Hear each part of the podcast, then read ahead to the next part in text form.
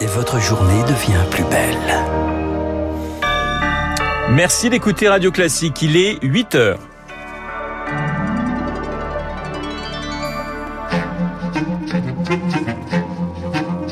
« 7h, 9h, la matinale de Radio Classique avec Renaud Blanc.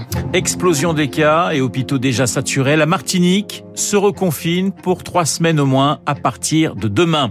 Le pass sanitaire dans les trains, ce sera à partir du 9 août avec des contrôles massifs, annonce le gouvernement. Inquiétude, vous l'entendrez, des usagers. Puis la gymnaste américaine Simone Biles, rattrapée par ses vieux démons. Elle ne participera pas au concours général aujourd'hui. Le burn-out des sportifs de haut niveau n'est plus tabou. On en parle dans cette édition. Radio classique. Et le journal de 8 heures nous est présenté par Baptiste Gabory. Bonjour Baptiste. Bonjour Renaud, bonjour à tous. À la une ce matin, la Martinique qui se prépare à se reconfiner. Oui, ce sera dès demain et pour trois semaines au moins. Un couvre-feu est mis en place de 19h à 5h du matin. Bonjour Eric Kuch. Bonjour Baptiste, bonjour à tous. L'île est confrontée à une explosion des contaminations et la situation sanitaire se dégrade rapidement. Oui, rien que pour euh, lundi et mardi, 1100 nouveaux malades ont été recensés. Les hôpitaux de l'île sont saturés. Plus aucun moyen d'ouvrir de nouveaux lits en réanimation et la flambée épidémique se poursuit, contraignant le préfet Stanislas Gazelle à resserrer la vis. Ainsi, le couvre-feu est ramené de 21h à 19h jusqu'à 5h du matin. Les déplacements sont restreints à un périmètre de 10 km autour du domicile, sauf pour motifs impérieux. Le télétravail est également fortement recommandé. Néanmoins, les commerces essentiels ou non, où le port du masque est possible, resteront ouverts. Cela exclut donc les bars, les restaurants, mais aussi les salles de sport. Et la situation est également critique en Guadeloupe où l'état d'urgence sanitaire a été décrété. Sur une semaine, le nombre de nouveaux cas a été multiplié par quatre. Les responsables du CHU de Pointe-à-Pitre euh, craignent pardon, euh, déjà la surchauffe, une reprise de l'épidémie qui fait craindre le pire car moins de 20% des Guadeloupéens sont vaccinés et près d'un tiers de la population de l'île présente une comorbidité, une situation extrêmement préoccupante donc. Eric Cuoche, état d'urgence sanitaire décrété également à Saint-Barthélemy et Saint-Martin où le taux d'incidence atteint 1700 cas pour 100 000 habitants. Au niveau national, près de 28 000 cas positifs ont été enregistrés hier.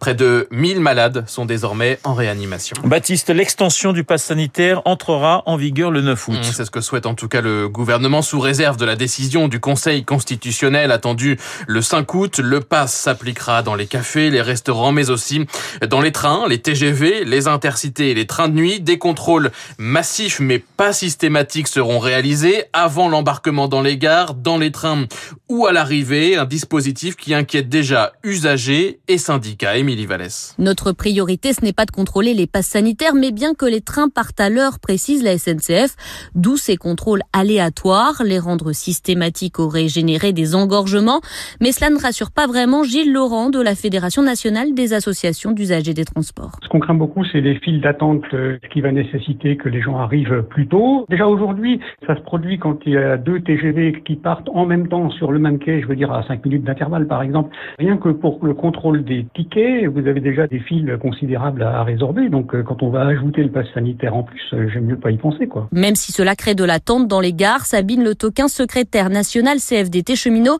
plaide pour que l'essentiel des contrôles s'effectue avant l'embarquement sur les quais et non pas à bord des trains et que ce soit bien des brigades spécifiques qui mènent ces opérations et non pas les contrôleurs. On compte vraiment, vraiment là-dessus pour éviter la pagaille à bord des trains. C'est important que le contrôleur, notamment quand il est tout seul, soit en sécurité. Les TGV sont un peu malmenés en matière de sûreté. Le port du masque crée quand même quelques tensions à bord. Parfois, une étincelle suffit à faire déraper les gens. Les forces de l'ordre viendront prêter main forte aux agents de la SNCF pour effectuer ces contrôles. Émilie Vallès. Euh, eh bien, la suite, je ne sais plus. Je suis légèrement perdu, mon cher Baptiste. Je vous en prie, enchaînez. Des craintes également au sujet du protocole sanitaire dans les établissements scolaires. Le protocole a été dévoilé hier par le ministre de l'Éducation nationale, Jean-Michel Blanquer, avec une mesure phare dans les collèges et les lycées. Les élèves non vaccinés suivront les cours de chez eux s'ils sont cas contact. Une mesure qui soulève beaucoup de questions. Elodie Wilfried. Laisser en classe les vaccinés et isoler les autres pour Rodrigo Arenas, porte porte-parole de la FCPE, c'est créer une école à deux vitesses. La loi n'oblige pas les enfants à se vacciner. Donc il n'y a aucune raison de faire en sorte que les enfants qui ne sont pas vaccinés ne puissent pas avoir accès aux enseignements. Rien ne remplace un enseignant, certainement pas une application digitale. C'est une bonde sociale que nous allons avoir dans la figure. Réaction plus mesurée chez les proviseurs. Pour Bruno Bobkiewicz du SNPD-EN, c'est un moindre mal. Il souligne qu'il n'y aura pas de contrôle systématique de l'état vaccinal des enfants dans un premier temps. La question ne va pas se poser de la même façon à partir du 1er octobre dans la mesure où l'accès des sorties scolaires va nécessiter la vérification des passes sanitaires. Sauf si, exception, mais là il nous faut des précisions au plus tôt. Justement, pour Sophie Vénétité du syndicat enseignant SNES-FSU, trop de questions restent en suspens. Les élèves de 6e, une bonne partie d'entre eux ont moins de 12 ans, donc ils ne sont pas éligibles à la vaccination. Les 12-16 ans, c'est la catégorie d'âge qui a commencé euh, en dernier à être vaccinée. Est-ce que dans les établissements scolaires, ça va s'appliquer dès le 1er septembre, un peu plus tard, parce que des élèves ont pu commencer à être vaccinés cet été, mais n'ont pas encore été euh, au bout Afin d'accélérer la vaccination des jeunes, Jean-Michel Blanquer a annoncé la création de 6 à 7 000 centres dans les collèges et lycées. Elodie Wilfried, dans les écoles primaires, les classes seront fermées dès le premier cas de Covid. Le ministre exclut par ailleurs pour le moment la vaccination obligatoire pour les enseignants. Alors bonne nouvelle, j'ai retrouvé votre journal vaccination qui est obligatoire en revanche pour euh, les soignants. Baptiste, hein. le syndicat Sud Santé appelle à la grève aujourd'hui dans un hôpital à Lyon. L'hôpital Édouard Herriot, section Sud Santé de l'établissement qui a déposé un préavis de grève illimité donc à partir d'aujourd'hui. Syndicat qui revendique, je cite, le respect du libre choix de chaque agent. Shaïba Janssen est infirmière, secrétaire de Sud Santé Sociaux, donc de l'hôpital Édouard Herriot. Ce qui nous choque, c'est la méthode. C'est-à-dire que ça fait plus d'un an et demi que les hospitaliers font front à cette euh, épidémie avec un véritable courage et très peu de moyens. Et du coup, la méthode d'obliger avec cette menace, ils ont trouvé ça très infantilisant, très autoritaire. Il reste une minorité de personnes qui se posent des questions ou qui attendent Sanofi. Et là, ils vont être sommés de le faire, sinon ils seront mis à pied sans salaire et puis ensuite mis à la porte. On ne nous a pas laissé le choix, en fait. Vous passez du statut, entre guillemets, de héros au statut de pestiféré, c'est terrible. Shaiba Janssen, secrétaire de Sud Santé Sociaux de l'hôpital Édouard Herriot de Lyon. L'image a beaucoup tourné, celle d'Emmanuel Macron grimé en Adolf Hitler accompagné d'un message obéis et fais-toi vacciner.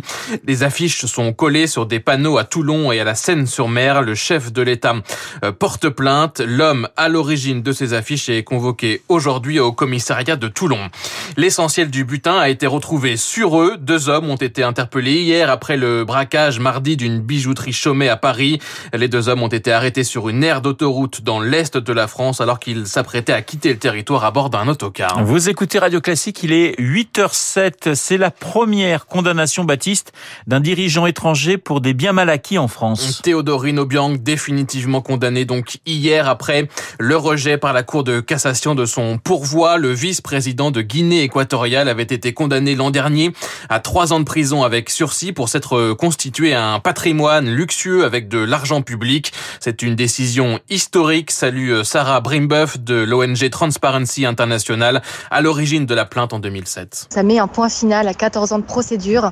C'est également la première fois qu'un chef d'État étranger encore en fonction est condamné pour de telles pratiques, pour blanchiment, de détournement de fonds publics, d'abus de biens sociaux, etc. Et ça, c'est une première et on espère qu'elle pourra influencer d'autres décisions de justice. Et enfin, cette décision permet d'ouvrir un nouveau chapitre, celui de la restitution.